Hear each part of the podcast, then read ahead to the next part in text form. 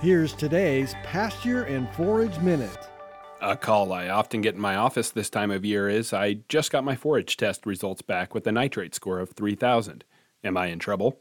Unfortunately, with just this information, I am unable to provide a useful answer.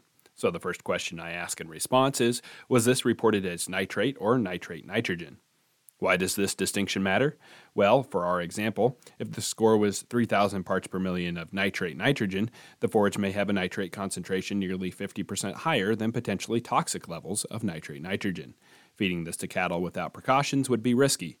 However, if this score was 3,000 parts per million of nitrate, there's no cause for concern, as this is less than one-third the danger level for nitrates.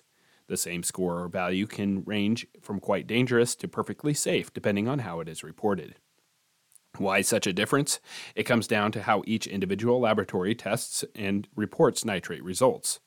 When a lab reports directly the concentration of nitrate, it refers specifically to the nitrate ion, which is designated chemically as NO3 negative.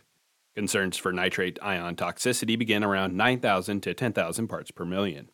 Some labs, though, report the amount of nitrogen that is in the nitrate ion as nitrate nitrogen, shown chemically as NO3 negative N.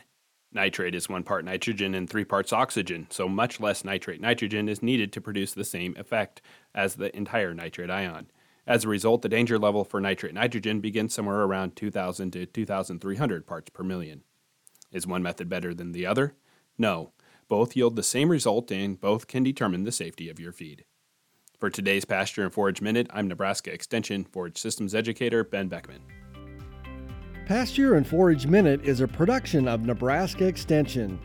For more information on how your university is serving Nebraskans, go to extension.unl.edu.